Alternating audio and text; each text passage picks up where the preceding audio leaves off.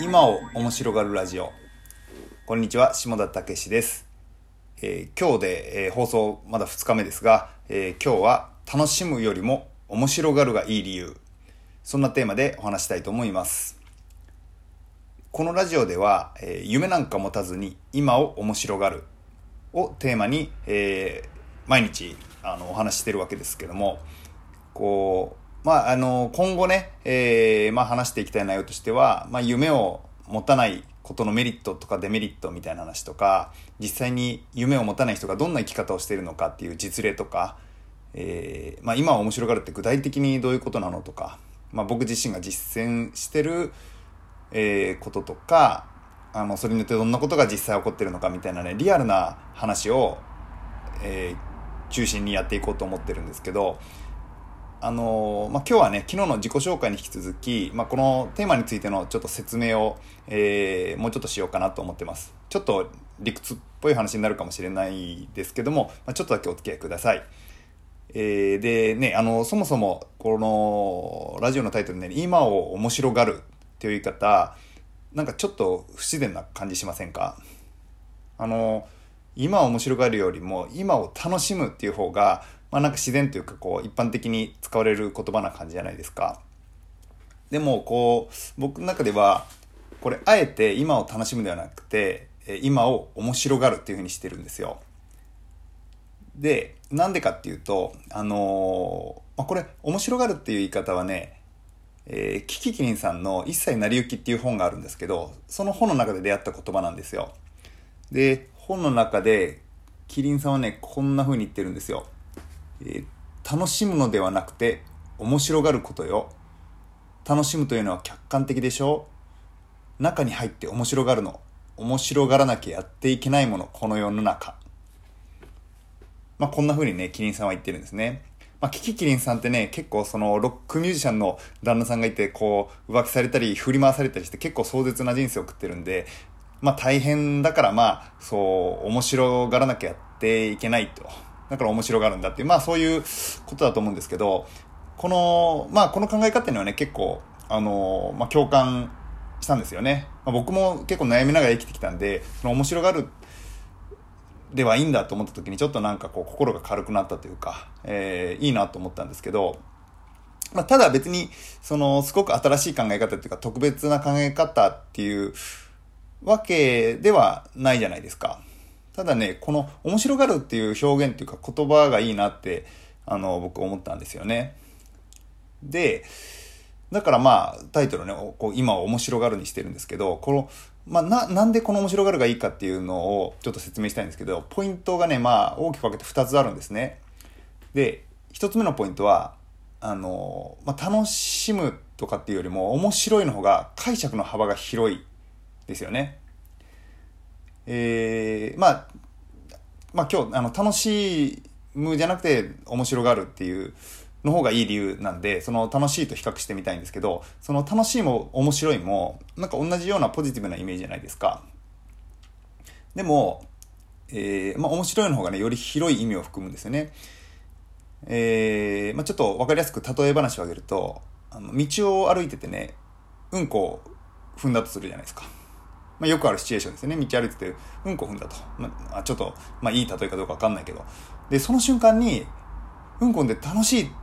てならないじゃないですか、普通。ま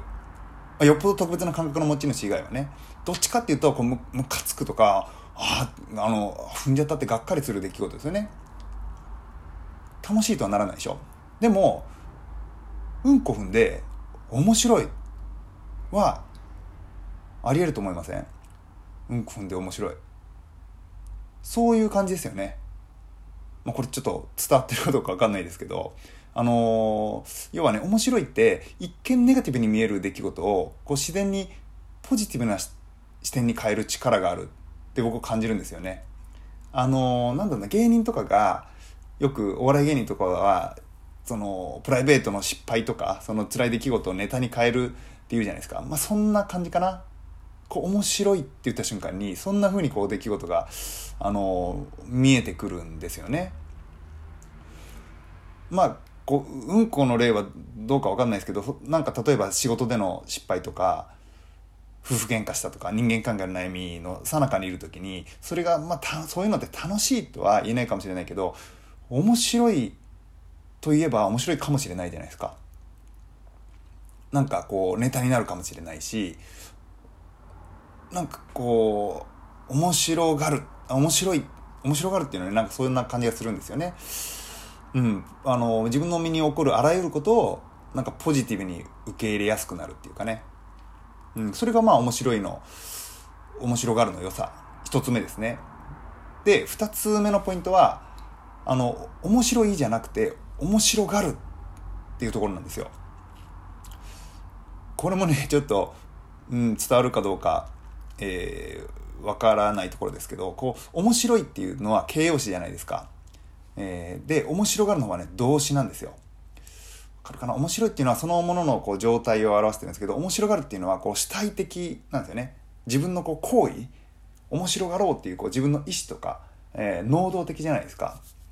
だからこう面白いっていう場合はすでにこう面白いと認知されているもの、面白いっていうイメージを持っているものに対して使う言葉ですよね。だからまあ単純に今まで自分が面白いとすでに感じているものとかは面白いっていうふうに自然にあの思えると思うんですけど、えー、そうじゃないものに対してはこう面白がるっていう能動的な、えー、面白がるっていうことで能動的になるでしょう。だから、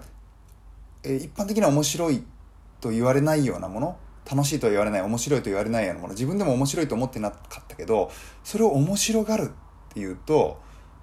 そう思ってなかったけどその中に面白さを見出そうっていう意識が働くじゃないですか。またはこうそれをこうどうやったら面白くなるのかなみたいな、面白それがそれがね面白がるっていうことだと僕はあのー、思ってるんですよね。うん、面白がるっていうのはそういう言葉だな、そういう風に捉えた時にすごいいい言葉だなっていう風に思ったんですね。で、まあ、最初の例に戻るけど、こう道でうんこを踏むっていうことが、まあ、自然とね面白いと思える人は、まあ、中にはいると思うんですけどね、まあどっちかっていうと多分稀ですよね。うん。よっぽどうんこ好き以外はね、あのうんこ踏んでた面白いってすぐにはならないと思うんですけど、でもうんこ踏んだ瞬間にあのそれを面白がろうっていう意識があれば面白く感じられる可能性が増えるじゃないですか。確率が上がるね、その面白さをそこに見出せるかもしれないし、えー、それをネタにできるかもしれないし、まあ面白いうんこで面白ってこうちょっとニヤッとしただけで気分が良くなるかもしれないし、うん、脳の中でね解釈が変わると思うんですよね。で、あのーまあ、このラジオでねその夢をなん夢なんか持たずに今は面白がるっていうことがテーマなんですけど、その夢を持たずに生きるっていうことはやっぱり基本その夢を追ってる人とかいうみたいにこう分かりやすい結果っていうところに状況っていうのは起こりにくいんですよね。こう結局起こったことがそれはいいのかどうなのかっていうのは分かりにくいんですけど、だからこそそのそれがいいか悪いかじゃなくてやっぱりこう面白がるっていう今起こってることがポジティブに見ようがネガティブに見ようが楽しかろうが悲しかろうが辛かろうがこう面白がるっていう姿勢が大事だと思うんですよね。そうすることで今が面白くなってくる。えーなんかちょっとあの理屈っぽいかもしれない、ね、理屈っぽくね聞こえるかもしれないけど、これね結構いいんですよ。でこれね逆に考えるとその今を面白がるっていうことができれば逆にこう夢なんかなくてもいつもずっと面白い人生が送れるということになるんですよね。うん、まああのそういう話です。まあえっとね明日以降もまたちょっと具体的にね、えーそういう話をね、えー、今面白がるっていうテーマでねしていければと思います。今日も最後まで聞いていただきありがとうございます。えー、ということで今日は楽しむよりも面白いがいい理由という話を、えー、してみました。